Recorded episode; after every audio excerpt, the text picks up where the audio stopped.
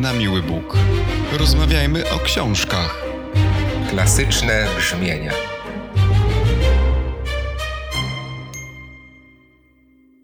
Dzień dobry, cześć. Witajcie w kolejnym odcinku podcastu na Miły Bóg. Odcinku wyjątkowym, bo otwierającym nowy cykl Klasyczne brzmienie. Partnerem cyklu jest Audioteka, w której znajdziecie dobrze opowiedziane historie i największy wybór audiobooków po polsku.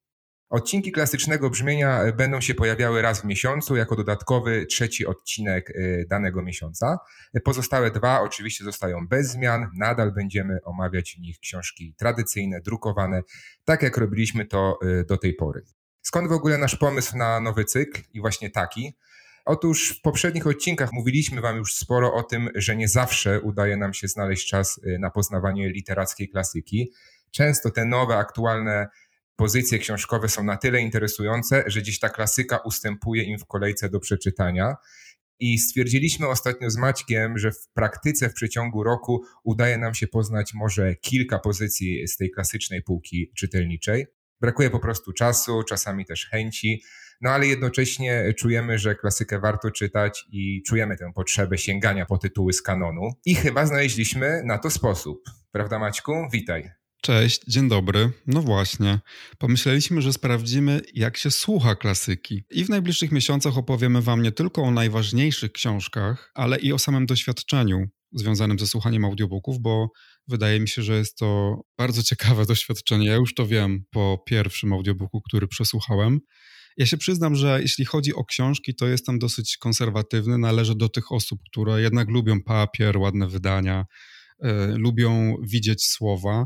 E, mi się w ogóle bardzo często zdarza zatrzymać nad jakimś zdaniem albo nad całym akapitem. Lubię je czytać kilka razy, e, przyglądać się też, jak zostały zbudowane, nawet pod takim względem warsztatowym, żeby zrozumieć, jak dany twórca czy twórczyni stworzyli e, właśnie ten tekst. Wiele razy już w tym podcaście mówiłem o tym, że w literaturze najbardziej właśnie pociąga mnie język i nawet dosyć długo opierałem się czytnikom, jeżeli chodzi o takie nowinki technologiczne. W, w końcu się poddałem, ale to też głównie dlatego, że mieszkam za granicą i nie mam łatwego dostępu do, do polskich wydań e, w papierze. W czytniku co prawda nie ma papieru, nie ma stron, nawet nie ma numerów stron, co doprowadza mnie do szewskiej pasji. Tam zastąpiono numery stron procentami lub minutami pozostałymi do końca rozdziału ale są litery. Jest to samo, co w książce drukowanej. Są słowa, są zdania, są akapity i w jakimś sensie to pozostaje niezmienione. Natomiast w audiobooku pozbawiono mnie wszystkiego, co najbardziej lubię w literaturze. Nie ma liter, nie ma tekstu. E, dlatego ja przyznaję od razu na samym początku, że ten cykl jest dla mnie podwójnie dużym wyzwaniem, bo nie tylko skupiamy się tutaj na literaturze klasycznej, która ma to do siebie, że jest literaturą wymagającą, ale jeszcze właśnie za pośrednictwem nowego medium, którym jest właśnie audiobook, słuchanie historii. Natomiast, no właśnie, historii, bo to jest coś, co w audiobooku pozostaje. I to jest to samo, co mamy zarówno w czytniku, czy oczywiście w książce drukowanej, czyli historia, opowieść. W jakimś sensie sedno literatury, prawda? Bo jak pomyślimy o tym, co jest główną rolą pisarzy i pisarek, to mm, dojdziemy do takiego wniosku, że, że właśnie opowiadanie to jest ta pierwotna czynność, przekazywanie sobie historii. Opowiadanie istniało jeszcze przed wynalezieniem książek przecież, prawda? Przed wynalezieniem tego, że historię można spisać i wydać ją jako książka. I w jakimś sensie audiobook wraca właśnie do tej pierwotnej czynności opowiadania, no bo daje nam możliwość słuchania kogoś, kto właśnie opowiada jakąś historię, czy własną, jeżeli mówimy o narracji pierwszoosobowej, czy historię kogoś innego, gdy e, mówi narrator wszystko wiedzący. Teraz jeszcze sobie przypomniałem, że w jakimś sensie audiobook odwołuje się też do naszych lat dziecięcych, kiedy to właśnie rodzice nam czytali książki, bo my sami jeszcze nie potrafiliśmy czytać. Więc w jakimś sensie audiobook mnie fascynuje, bo on e, odwołuje się do takich pierwotnych doświadczeń z literaturą. Natomiast przyznaję, że właściwie może poza jednym, dwoma razami nigdy nie słuchałem audiobooków. Jak to wyglądało u ciebie? Nigdy nie słuchałem audiobooków wcześniej. Ja podobnie e, jak ty mam takie konserwatywne zalążki w sobie i jestem bardzo przyzwyczajony do tej tradycyjnej formy przyjmowania literatury poprzez czytanie. Dlatego nie wyobrażałem sobie właśnie, że to doświadczenie może się też odbywać w innej formie niż właśnie czytanie. Ale muszę powiedzieć, że traktuję słuchanie audiobooka jako zupełnie inne doświadczenie. Nie powiem, czy bardziej wartościowe, czy mniej, natomiast jest to inne doznanie, inne funkcjonowanie i doświadczanie kultury. Mam bardzo dobre przemyślenia i myślę, że to słuchanie wiąże się z wieloma zaletami, o czym y, zaraz też powiemy. Jeszcze jak powiedziałeś o tym, że jest to inne przeżywanie kultury, to przypomniał mi się felieton Eleny Ferrante.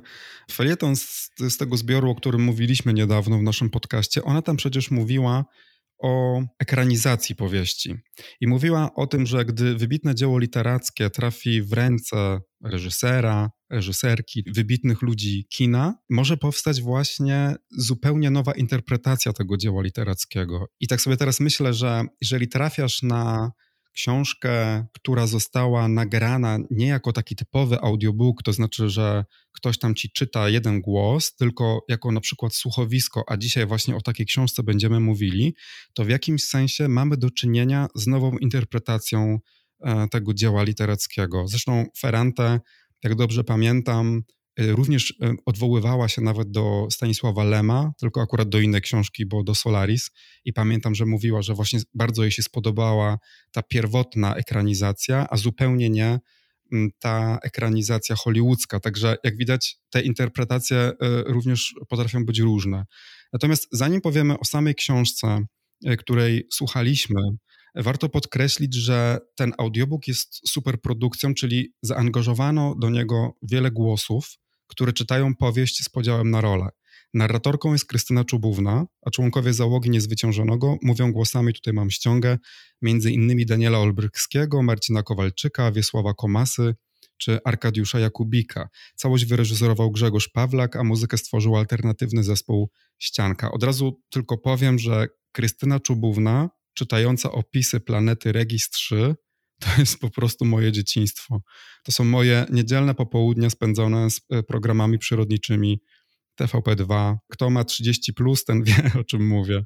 Ja się zaliczam do tej grupy, więc doskonale pamiętam ten magnetyczny głos Krystyny Czubówny. Zabawne jest w ogóle, Maćku, też to, że nie wspomnieliśmy jeszcze wprost, o jakiej książce będziemy dzisiaj mówić. No tak, będziemy mówić o książce Stanisława Lema, Niezwyciężony książce, która w fandomie Stanisława Lema znajduje się gdzieś na jednej z pierwszych pozycji, jeśli chodzi o popularność i o szacunek czytelników. I żeby zachować tę tradycyjną część e, naszego podcastu, to opowiem na samym początku y, kilka słów na temat y, samej fabuły, bo jak wiemy, historia u Stanisława Lema jest zawsze bardzo precyzyjnie zarysowana i ma po prostu duże znaczenie. I tak jest też tym razem. Sama fabuła Niezwyciężonego, y, która została opublikowana po raz pierwszy w 1964 roku, bazuje na, można powiedzieć, pewnych utartych motywach charakterystycznych dla literatury science fiction. Mamy tutaj lot w kosmos, lądowanie na planecie, która jest dla bohaterów e, zupełnie nieznana e, i poznawanie tamtejszych mieszkańców, w tym przypadku e, sztucznej inteligencji, która osiadła właśnie na tej planecie. Konkretnie rzecz ujmując, historia opiera się na podróży kosmicznej krążownika o nazwie właśnie Niezwyciężony, który wyrusza na planetę Regis 3, na której wcześniej zaginął inny statek kosmiczny z tej samej floty, tym razem był to Kondor. E, such o nim przepadł, więc załoga niezwyciężonego musi określić, co się właściwie stało. I niezwyciężony w rezultacie ląduje na Regis i rozpoczyna eksplorację planety. A pewnie przyznasz mi rację, że jest to taka planeta bardzo jednolita, monotonna, ma krajobraz pustynny e, i tworzy to aurę takiej klaustrofobii. Bardzo nieprzyjazna jest ta aura dla bohaterów ludzkich, którzy lądują na Regis, co też potęguje cała produkcja tego e, audiobooka za pomocą ścieżki dźwiękowej. Tak, e, zgadza się. Nieprzyjazność tej planety powiedziałbym, że jest motorem napędowym całej fabuły. Ta książka to jest taka klasyczna misja ratunkowa. Możemy zatem przypuszczać, że fabuła będzie oparta nie tylko na próbie odszukania załogi Kondora, ale też na takim zrozumieniu, co tam się właściwie wydarzyło. I gdyby Kondor uległ na przykład prostemu wypadkowi przestrzeni kosmicznej, Lem nie napisałby o tym powieści, prawda, bo nie byłoby o czym pisać, więc samo już to daje, jest wskazówką ku temu, że na registrze jest coś, co nie pozwoliło Kondorowi odlecieć. Jest coś, co być może nie pozwoliło załodze tego statku skontaktować się z załogami innych statków. Cała powieść jest w gruncie rzeczy próbą zrozumienia, czym jest ta planeta. A sprawia wrażenie niezamieszkanej, tak jak powiedziałeś, jest bardzo monotonna. Nic nie wskazuje na to, aby rozwinęło się na niej jakiekolwiek życie. Jest też zresztą radioaktywna, bo tam chyba jest wzmianka o tym, że można na niej znaleźć radioaktywne izotopy. No, nie wykazuje żadnych śladów e, aktywności biologicznej. Są natomiast oceany, to daje jakąś nadzieję. Jeżeli jest woda, to, to być może jest i życie. Później się okazuje, że załoga niezwyciężonego odnajduje tam jakieś kościste ryby z rozwiniętym zmysłem magnetycznym. Są tam jakieś stworzenia, nie do końca wiadomo, co to jest.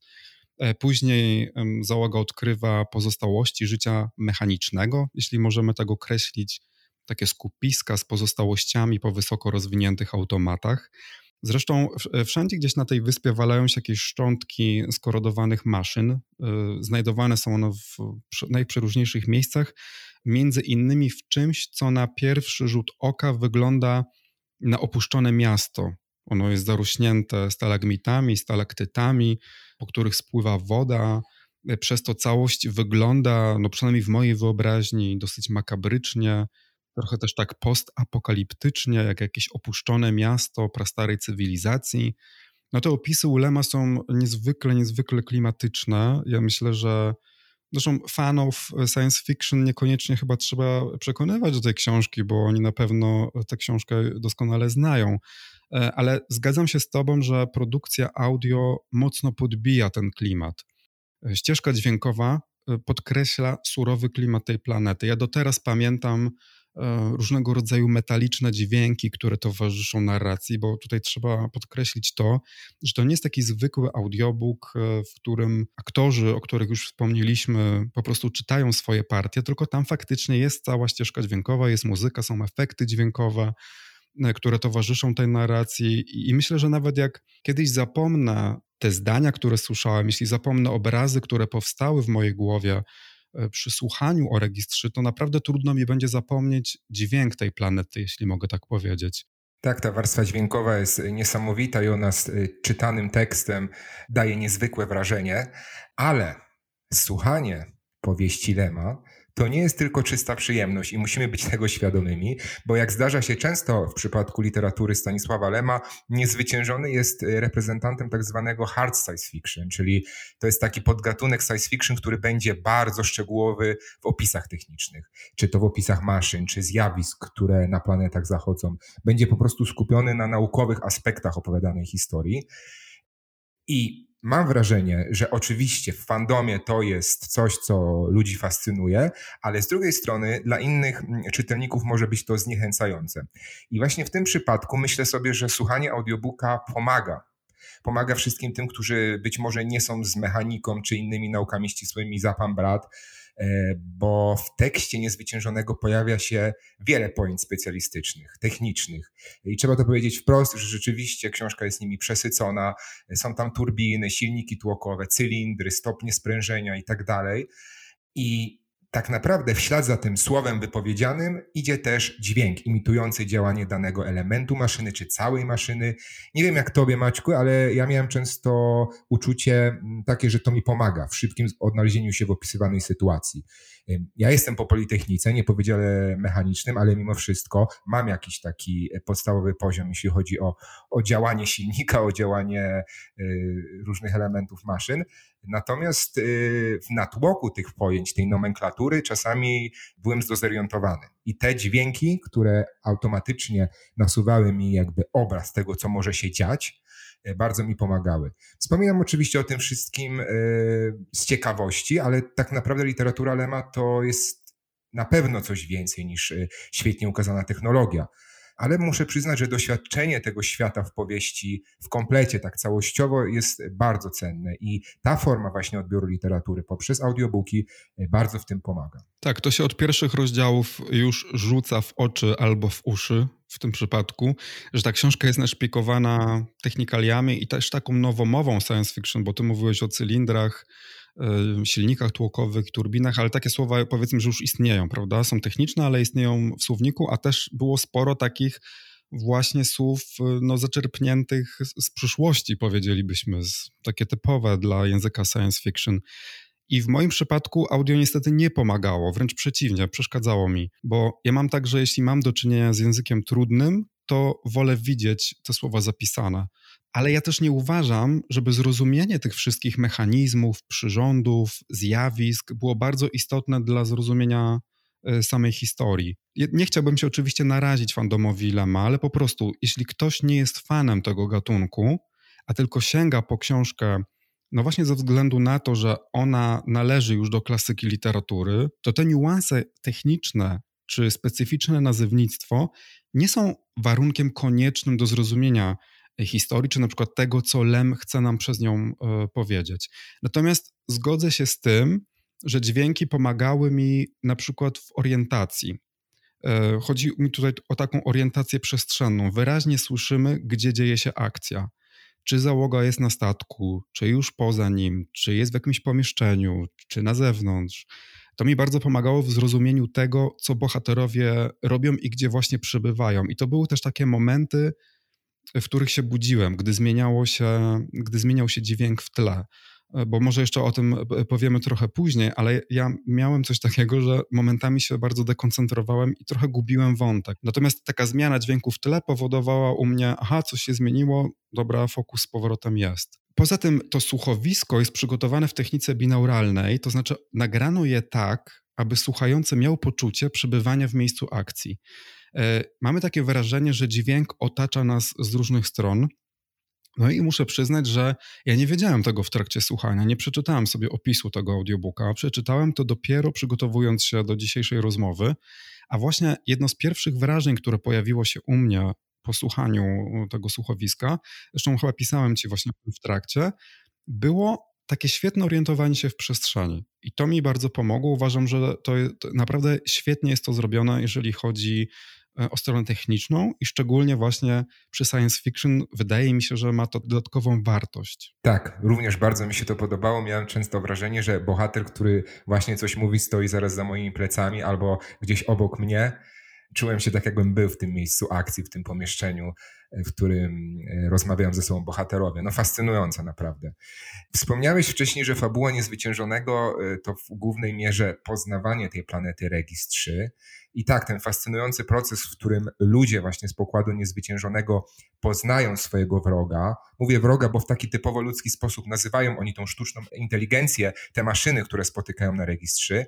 To jest pewnego rodzaju poletko doświadczalne, twórcze autora, aby ustalić pewne tendencje w relacji między człowiekiem i maszyną. I tutaj już przechodzimy jakby do całego clue tej książki, problematyki, jaka nasuwa się po jej przeczytaniu to, co dzieje się na tej planecie i w jaki sposób tamtejsze maszyny przystosowały się do warunków bytowych, jest dla człowieka zupełnie niezrozumiałe, o czym właśnie świadczą reakcje ludzkich bohaterów tej powieści.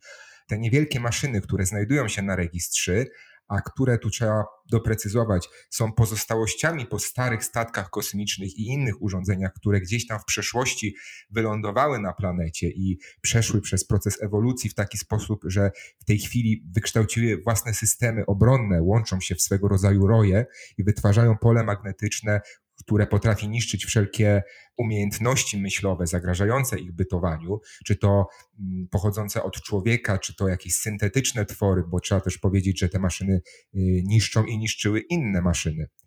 Wykształciły one w drodze ewolucji coś, co pozwala im zwalczyć wszystkich tych przybyłych na planetę, którzy być może będą dla nich zagrożeniem.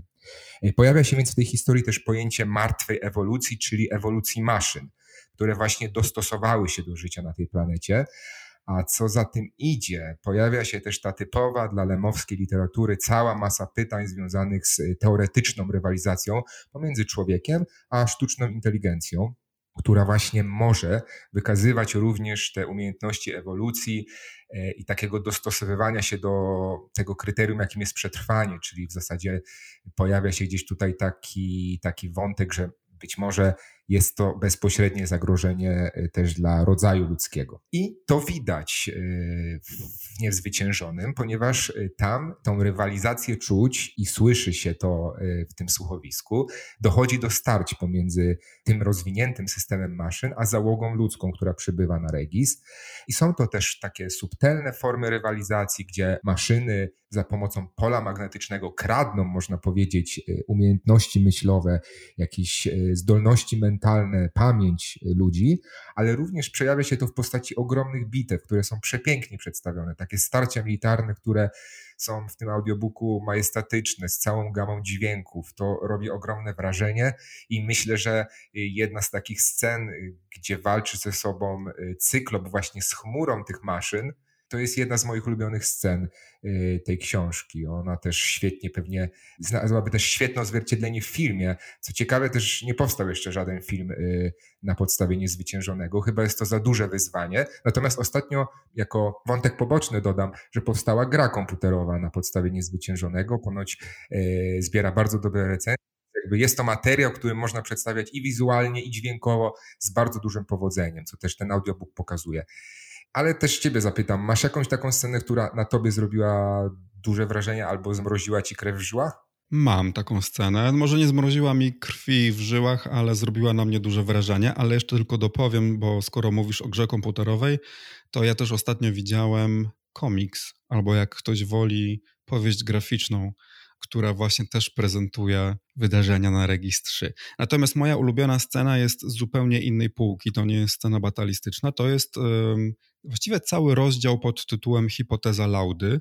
Doktor Lauda, który jest członkiem załogi niezwyciężonego, prezentuje właśnie w tym rozdziale taką swoją hipotezę, w której analizuje ewolucję maszyn jako gatunku dominującego i później najtęższe umysły eksperci, specjaliści będący na niezwyciężonym rozprawiają o tym właśnie, co znaleziono na registrze. Każdy przedstawia swoją wersję. Większość się zgadza z Laudą, ale niektórzy proponują jeszcze jakieś inne warianty albo zadają bardzo ciekawe pytania. I to są takie typowe sceny dla tego typu filmów czy książek, czyli właśnie takie spotkania jajogłowych to jest coś, co mnie zawsze fascynowało w e, tym gatunku, czyli analizowanie, rozpisywanie hipotez, scenariuszy, co się wydarzyło. Bo to jest bardzo ważne o tyle, że ma taką podwójną rolę, bo z jednej strony te spotkania czy te rozprawy nad tym, co znaleziono, to jest takie sedno opowieści science fiction, dlatego że to jest to, co reprezentuje cząstkę sci, prawda? Bo wszystko, co bohaterowie mówią, musi być podparte zasadami nauki. I to na przykład odróżnia ten gatunek od fantazji, gdzie właściwie wszystko można wytłumaczyć wszystkim. Natomiast druga rola, jaką pełnią tego typu rozdziały czy sceny, to jest właśnie to, co ty może już powiedziałeś, że to jest takie poletko doświadczalne dla autora czy autorki danej powieści, aby no, postawić pewne społeczne diagnozy. Bo oprócz tego, że tego typu rozważania są po prostu próbą zrozumienia przez człowieka tego, co napotkał na swojej drodze, a w filmach science fiction zazwyczaj to jest coś zupełnie nieznanego, no to oprócz, y, oprócz tego właśnie autor może gdzieś tam przemycić swoje takie większe idee na temat y, człowieka po prostu. I to podobnie było bardzo anomalii, o której też mówiliśmy w tym podcaście. Tam też moją ulubioną sceną było właśnie spotkanie światowych liderów, e, tym razem nie uniwersytetów, nie instytutów naukowych, lecz liderów różnych religii, którzy no, też występowali w roli pewnych mędrców i próbowali opracować wspólną deklarację, która odpowie na pytanie, jak rodzi się człowiek, jak rodzi się dusza i czym w ogóle ona jest. I też dowiedzieliśmy się z tego spotkania bardzo dużo o sobie, jako ludziach, i to było wspaniałe. I, I, podobnie jest tutaj. I w takich historiach jak Niezwyciężony zawsze ścierają się, może nie zawsze, ale zazwyczaj ścierają się dwie frakcje. Jedna chce takiego totalnego zniszczenia, inna próbuje poznać to, co nieznane. To już przecież od Pocahontas znamy. To jest taki dosyć znany motyw, który powtarza się w wielu historiach. Przy czym w Niezwyciężonym mam właśnie wrażenie, że przeważa jedna strona, to znaczy ta, która chce niszczyć. Też mam takie wrażenie i w zasadzie jak pamiętam wszystkie książki Stanisława Lema, które przeczytałem, to w wielu z nich taka właśnie sroga ocena człowieka występowała. Nawet w tej, którą omawialiśmy y, w naszym podcaście, czyli dzienniki gwiazdowe, też widzę tutaj elementy wspólne.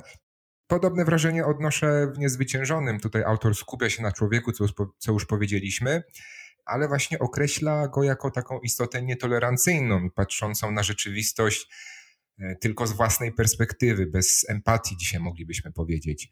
W zasadzie poza Rohanem, który jest głównym bohaterem, nikt nie wychodzi poza swój system wartości i nie dostrzega, że tak naprawdę spotykają oni na tej obcej planecie e, maszyny, które potrafiły stworzyć swój własny system obrony, które pozwala im przetrwać, nie zagrażając tak naprawdę przy tym nikomu, kto nie próbuje ich zgładzić albo kto im nie, nie zagraża. I te lata ewolucji pozwoliły im na osiągnięcie takiej formy, która umożliwia im życie właśnie na takiej wymagającej środowiskowo planecie, jaką jest Regis 3. E, I nikt z tych bohaterów ludzkich nie postrzega tego jako jakiś niezwykły potencjał sztucznej inteligencji, ale, ale jako jednoznaczne zagrożenie, które właśnie należy zgładzić. Tak jest w większości przypadkach y, tych bohaterów, których poznajemy, poza właśnie Rohanem, który ma swoje przemyślenia właśnie zupełnie opozycyjne do tych, o których teraz mówię. I z tym y, właśnie rozważaniem na temat tego wspaniałego potencjału, jaką ma ta sztuczna inteligencja przedstawiona w powieści Lema, wiąże się moja ulubiona scena z tej książki, kiedy Rohan w trakcie jednej ze swoich y, wypraw, takich niebezpiecznych, wymagających wypraw w centrum bytowania maszyn, w głąb tej planety, dostrzega tak naprawdę piękno ich funkcjonowania i to opisuje.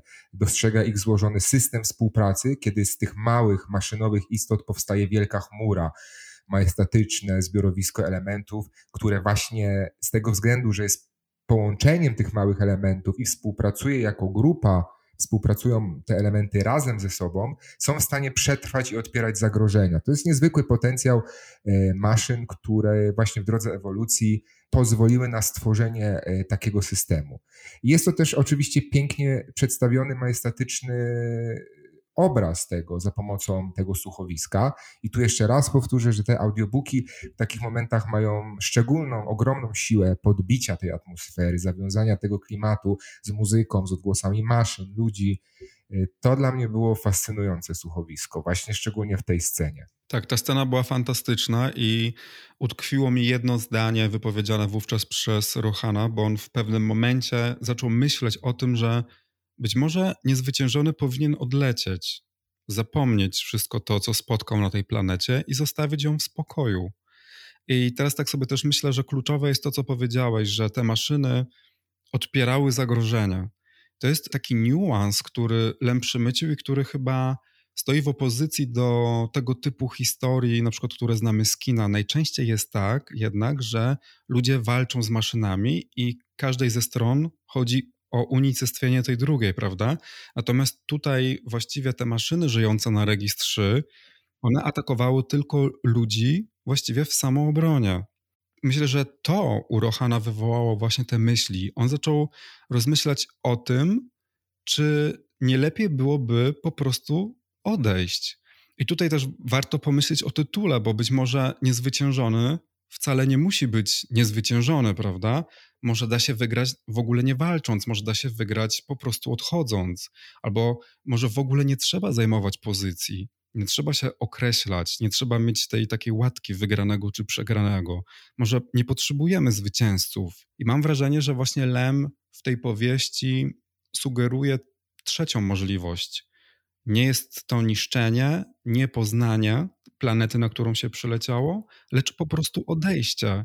I w, w moim odczuciu z tego właśnie wyrasta takie fundamentalne pytanie tej powieści, to znaczy, czy my jako ludzie mamy prawo do całego wszechświata, czy faktycznie musimy wszystko podbijać. Chociaż oczywiście zdaję sobie sprawę z tego, że z dzisiejszej perspektywy to pytanie wydaje nam się śmieszne, prawda? No bo podróże kosmiczne nie są jeszcze wystarczająco rozwinięte i mówienie o jakimkolwiek podbijaniu kosmosu, innych cywilizacji czy planet, no to wciąż jest science fiction, ale jednak jednocześnie trudno jest powiedzieć, żeby to pytanie było bezzasadne, prawda? Gdy coraz częściej dyskutuje się o konieczności szukania alternatywy dla Ziemi w przyszłości, chociażby dla kolejnych pokoleń, czy nawet jeszcze teraz tutaj na Ziemi, sporo mówi się o tym, czy właściwie mamy prawo nawet do całej Ziemi, czy możemy ją właściwie podbić całą, e, każdy jej aspekt. Jasne, że tak. Takie pytanie, które z tej lektury wynika, ono może mieć zastosowanie do naszego prawa do zabierania terenów na przykład mieszkańcom rdzennym różnych miejsc na Ziemi. To jest tak samo poznawanie czegoś, co jest inne i jakby umiejętność zostawienia tego takim, jakim jest, co oczywiście w większości przypadków się nie udaje. Maćku, tak myślę sobie, bo cały czas mi chodzi w głowie jeszcze takie pytanie, jak te audiobooki, ten póki co jeden audiobook, wpływa na nasze przyswajanie literatury. W kontekście tego pytania tego, o czym mówiłem na początku tego odcinka, czyli że chcemy poznawać tą klasykę literatury, ale żeby ją poznawać na tyle, ile byśmy chcieli, to ta doba nasza musiałaby trwać 72 godziny albo i dłużej. I zastanawiam się, czy słuchanie audiobooka pozwoliło ci znaleźć ten dodatkowy czas na przyswajanie literatury, a w zasadzie nie tyle dodatkowy, co czy mogłeś słuchać audiobooka podczas wykonywania innych czynności, co by właśnie było takim pozyskaniem dodatkowego czasu na poznawanie tej literatury klasycznej. No wiesz co, ja, ja próbowałem e, słuchać tego audiobooka w jakichś takich innych sytuacjach, bo też wyszedłem właśnie z tego założenia, że ok, jeżeli nagrywamy trzeci odcinek w miesiącu, a kiedyś nagrywaliśmy przecież cztery, potem zmniejszyliśmy to do dwóch. Pamiętam, jak to argumentowaliśmy wtedy, że po prostu brakuje nam czasu, że chcielibyśmy może czytać też książki e, bardziej obszerne, a musimy wybierać takie, które są na przykład, nie wiem, na tyle krótkie, że jesteśmy w stanie je przeczytać w, w ciągu tygodnia, jeszcze przygotować się przecież do tego podcastu, to wszystko nagrać, zmontować, wrzucić. No jest sporo pracy przy tym. I długo się zastanawiałem też nad tym, czy na przykład damy radę z audiobookami. Natomiast y, ja jestem taką osobą, która bardzo lubi wyzwania i lubię zmiany. Wiesz, zawsze jak się wprowadzi coś nowego, to, to myślę, że jest to stymulujące. I oczywiście starałem się słuchać audiobooka w trakcie innych czynności, na przykład w pracy. w pracy nie możesz czytać książki, nie? Natomiast ja akurat jestem grafikiem i, i zdarza mi się tak, że mam na przykład takie projekty, gdzie przez 2-3 godziny pracuję nad konkretnym jednym projektem graficznym i wówczas y, najczęściej słucham muzyki i stwierdziłem, że być może uda mi się też słuchać audiobooka. Próbowałem też słuchać w domu w trakcie takich typowych czynności ale powiem Ci szczerze, że zarówno w pracy, jak i w domu, i mówiłem właśnie o tym już wcześniej, ja się bardzo szybko dekoncentruję. Także ja myślę, że w moim przypadku to będzie proces i to też mnie bardzo interesuje, jak to się rozwinie, jak na przykład to będzie wyglądało za pół roku, jak to będzie wyglądało przy audiobookach czytanych przez jedną osobę, e, jak to też będzie wyglądało na przykład przy takiej literaturze pięknej z wyższej półki, bo mamy takie tytuły gdzieś w zanadrzu, bo jednak proza gatunkowa wydaje mi się mimo wszystko chyba łatwiejsza do słuchania, no ale zobaczymy, jak to będzie wyglądało. Mnie w audiobookach na pewno najbardziej fascynuje to, o czym mówiłem na początku, to znaczy właśnie powrót do takich pierwotnych czynności e, związanych przecież z literaturą, z których literatura wyrosła, czyli czytanie komuś albo właśnie słuchanie, jak ktoś opowiada. I oprócz tego spojrzenie na audiobook jako, szczególnie na słuchowisko albo na superprodukcję, jako nową interpretację dzieła literackiego, to co mówiłem o Ferrante, ale też przypomniał mi się na przykład teraz jeden z wywiadów Michała Witkowskiego, kiedy on mówił o tym, że on na przykład nie lubi słuchać audiobooków czytanych przez innych lektorów niż on sam. Bo okazuje się, że Witkowski, ja myślę też, że tak ma wielu pisarzy, wiele pisarek, mają coś takiego jak melodia głosu, melodia pisania, to znaczy jest rytm zdań, prawda? Jeżeli y, słowa w akapitach mają swój rytm, taką książkę też się bardzo dobrze czyta. Ale osoba, która pisze książkę, jednocześnie ją sobie czyta w głowie. Wielokrotnie zresztą praca nad książką to jest wielokrotne pisanie, czytanie, przepisywanie, redagowanie tego samego tekstu. I właśnie e, Witkowski wspominał o tym, że on zna tylko jedną wersję czytania tej książki. I to jest ta, którą on ma w swojej głowie. I on zna każde zdanie z tej książki i wie, jak je przeczytać, bo wie, jak chciał, żeby ono brzmiało. To mi się wydało absolutnie ciekawe z punktu widzenia właśnie osoby tworzącej, piszącej. Więc to jest takie właśnie trzecie zagadnienie, czyli nowe interpretowanie dzieła literackiego, które już istnieje i, i myślę, że tak będę patrzeć na kolejne audiobooki, o których będziemy mówili. Ja jeszcze się odniosę do tego, o czym powiedziałeś, bo ja uważam, że słuchanie audiobooka to jest właśnie nowa forma odbierania kultury jako takiej. Y, to absolutnie nie ma tak wiele wspólnego z czytaniem i z tym wszystkim, co wynika z czytania, jakby się mogło wydawać. Ja bym gdzieś to położył y, gdzieś pomiędzy czytaniem, pójściem do teatru, pójściem do kina i słuchaniem audiobooka. To jest, to jest nowa forma, oczywiście nie taka nowa już, to już trwa przez jakiś czas, ale to jest coś odrębnego i to działa na inne zmysły i pobudza jakby inne obszary percepcji i dla mnie to jest bardzo ciekawe. Fajnie też, że mówisz o tym procesie, który, e, którego ty się spodziewasz e, i chcesz go obserwować, jak będziesz reagował na te audiobooki w przyszłości, bo ja sobie myślę, że audiobooki poza tym, że my mamy możliwość poznawania dzieł literatury, e, wpływają też na umiejętność słuchania jako takiego, wyłapywania słów kluczowych, które pomagają w zrozumieniu całej historii, niekoniecznie słysząc wszystkie słowa po kolei, jakie się pojawiają w zdaniach. To jest póki co moja wstępna obserwacja, która też ciekawi mnie, jak się rozwinie w przyszłości i tak jak wspomniałeś, mam już coś w zanadrzu na przyszłość, więc te audiobooki będziemy słuchać i będziemy też o nich opowiadać i oczywiście będą one z tej literatury e, klasycznej. Jeśli chodzi o moje doświadczenia w słuchaniu, to jestem bardzo pozytywnie zaskoczony, ponieważ udało mi się słuchać audiobooka e, niezwyciężonego podczas innych czynności. E, ja uprawiam sport e, dosyć regularnie, więc e, w trakcie biegania, w trakcie zajęć grupowych, gdzie mogłem założyć słuchawki, zakładałem je i słuchałem audiobooka. Wydawało mi się to niemożliwe na początku. Tak jak mówiłem, myślałem, że być może audiobooka będzie można słuchać tylko w wygaszonej sypialni z zamkniętymi oczami, w pełnym skupieniu, a tutaj nie zakładałem buty do biegania, zakładałem słuchawki i, e, i szedłem biegać i, i tak naprawdę biegając godzinę przesłuchałem godzinę książki, która cała ma 8 godzin, więc jakby, więc jakby bardzo dużą część tej historii poznawałem w trakcie innych czynności. Świetnie się to sprawdzało ku mojemu zaskoczeniu. Także no, patrzę w tą przyszłość e, audiobookową pozytywnie w moim przypadku e, i, i, i, też oczywiście nie zrezygnuję z papierowych książek i myślę, że, że ty też nie, zresztą to wynika z tego, co mówię, że to jest inne doświadczenie i nigdy w życiu nie, nie, nie zrezygnowałbym z obcowania ze słowem pisanym, e, ale to nowe doświadczenie też mnie pociąga niesamowicie. E, I jako po prostu odbiorcę kultury, być może nie jako czytelnika, tylko jako odbiorcę kultury właśnie. No właśnie, oczywiście nie zrezygnujemy z książek drukowanych i z czytania tradycyjnych e, wydań. Zresztą właśnie dlatego nagrywamy ten odcinek audiobookowy jako trzeci, a nie zastępujemy jednego z dwóch, które nagrywaliśmy do tej pory.